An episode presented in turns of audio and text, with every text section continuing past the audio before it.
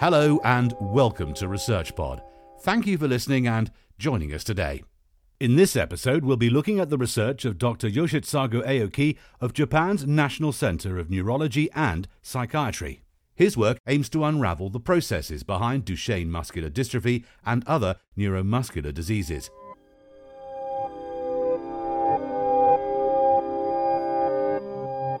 At the cutting edge of medicine, gene therapy offers new hope to patients with serious genetic diseases. Once confined to the realms of science fiction, gene therapy can make a real difference to the quality of life for many patients.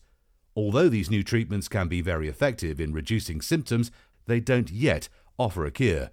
Researchers continue to search for and explore new ways to treat genetic illnesses. Muscular dystrophies are a group of genetic disorders which cause muscles to progressively weaken and, over time, they become atrophied. This is a result of mutations in some of the genes which carry the code for essential muscle proteins. Some people with these diseases can now be treated with gene modulating therapy that temporarily restores the function of these proteins. Unfortunately, this treatment is not always effective and can sometimes trigger an unwanted immune response. It's not a cure. Sadly, despite recent advances in treatment, many muscular dystrophies remain life limiting. To improve the prognosis of patients with these conditions, researchers continue to expand the boundaries of biomedical science. Can models for neuromuscular diseases help advance this field of science? Duchenne muscular dystrophy, or DMD, is a genetic condition caused by a mutation in the gene that creates the muscle protein dystrophin. Dystrophin plays a vital role in maintaining muscle structure. The disease primarily affects males, and in them, a lack of dystrophin means muscles gradually accumulate damage. Dr. Yoshitsugu Aoki of Japan's National Center of Neurology and Psychiatry is an expert in neuromuscular disorders like DMD. In recent work, Dr. Aoki and his colleagues considered a different approach to modeling diseases like muscular dystrophies. Traditionally, many studies of this type are carried out in mice. Ideally, however, human cells would be used. Using animals, especially mice, as models for human diseases has many advantages. For example, the ability to manipulate particular genes. Mouse models are very well understood and undoubtedly have helped facilitate medical advances that would not otherwise have been possible. However, genetically and physiologically, humans and mice are very different. Comparing the ways in which both diseases and treatments work between the two species is challenging.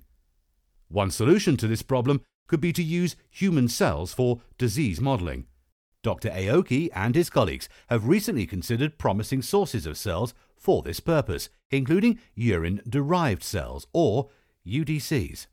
Unlike other potential sources, such as skin, muscle, or blood samples, cells can be obtained from urine non invasively and with no risk of harm to the patient. They can also be collected repeatedly and cheaply from the same patient. Urine derived cells have already shown their potential in modelling numerous different diseases. In recent work, Dr. Aoki and his team developed a new non invasive system to model DMD in UDCs. The cells used originate in the kidneys and urinary tract and possess the properties of stem cells. That is, they're able to develop into several different types of cells with different functions the team used UDCs in two ways. First, they successfully encouraged the UDCs to develop into healthy myotubes, muscle fiber cells.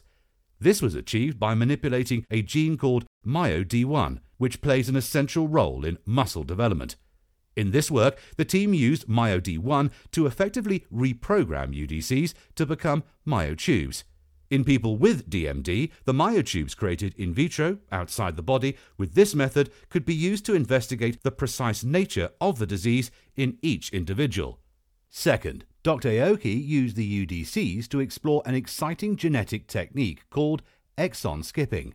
In exon skipping, cells are prompted to skip the mutated part of a gene when making a protein. This is done by building a short piece of nucleic acid the substance from which DNA is made, to bind to the mutation, which causes that part of the genetic code to be skipped. The result is a protein that does not carry the faulty component, but is still functional. Exon skipping is currently attracting a great deal of research interest as a potential treatment for DMD, as it could allow cells to create functional dystrophin. The team were able to successfully demonstrate exon skipping in UDCs from DMD patients with different types of mutation. They also discovered that their UDC model could be used to identify particular nucleic acid sequences that skip the mutated part of the gene. This could allow each DMD patient to be screened to discover the precise nature of the mutation they carry, as DMD can result from more than one mutation. As a result, a personalized exon skipping treatment could be developed.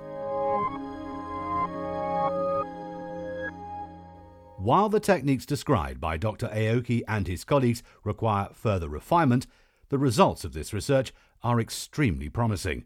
An important future step will be to test whether the exon skipping proven in vitro is as effective when used in vivo.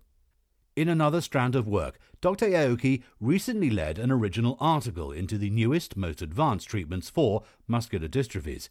Here, Dr. Aoki and his colleagues had a particular focus on DMD and on one type of potentially revolutionary approach to treatment stem cell therapy. Normally, skeletal muscle, i.e., the muscles that are attached to bones, has a remarkable ability to heal itself after injury. Muscle stem cells, particularly a type called satellite cells, play a crucial role in the healing process. For this reason, researchers have targeted satellite cells as a potential treatment route for muscular dystrophies. Studies using mice have produced promising results, with transplanted satellite cells leading to restored dystrophin and better muscle function. Research with DMD patients has begun, However, more work is needed before this can become a widely used treatment. As with all types of transplant, there is a possibility that donor stem cells will be rejected by the recipient. A better solution would be to use the patient's own cells, which have been collected and genetically modified to fix the faulty dystrophin gene. However, the genetic modification process can render the stem cells less effective. Another challenge is generating enough stem cells for an effective treatment. In some muscular dystrophies, including DMD, most muscles in the body are affected, which means that treatment would require a very large number of modified stem cells. Stem cells, once collected, need to be expanded, i.e., grown in number, in vitro before being administered to the patient. When stem cells are grown in vitro, their capacity for generating new muscle tends to reduce. Researchers have discovered that a very specific environment is needed for stem cells to function at their full potential, both in vitro and in vivo. Understanding how the environment affects muscle stem cells is crucial if the approach to treatment and disease modeling is to progress. One strategy to help muscle stem cells keep their useful properties in vitro is to coat the cells with a substance that mimics their normal environment. This substance can contain other types of muscle cell or biomaterials, man made substances built to interact with biological systems. Another approach is to actually create artificial muscles in vitro using satellite cells and other muscle cells combined with extracellular matrix. Muscle tissue created in this way can partially restore the function of damaged muscles. Like stem cells, it can also be used as a useful model for studying the progression of the disease. These methods hold great potential in repairing damaged muscles. However, applying these techniques as treatments for conditions like DMD, where entire large muscles are affected, is yet to become a reality. So, what does the future hold for muscular dystrophy research and treatment.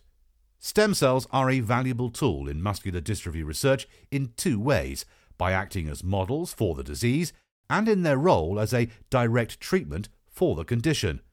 Recent work has shown that stem cell transplantation may not only be able to restore dystrophin function in people with muscular dystrophies, but it might also rejuvenate the cellular environment, effectively limiting the further progression of the disease. At the same time, new genetic techniques like exon skipping are offering different ways to tackle the problems of gene mutations behind diseases like DMD. Ultimately, these innovative approaches in disease modeling, in gene therapy, and in stem cell treatment seek to do one thing improve the prospects of those living with serious genetic conditions like muscular dystrophies. The challenge taken on by Dr. Aoki and other researchers of developing combined stem cell transplantation medicine and precision exon skipping approaches for restoring tissue architecture and function may soon allow this goal to become a reality. That's all for this episode. Thanks for listening and stay subscribed to ResearchPod for more of the latest science. See you again soon.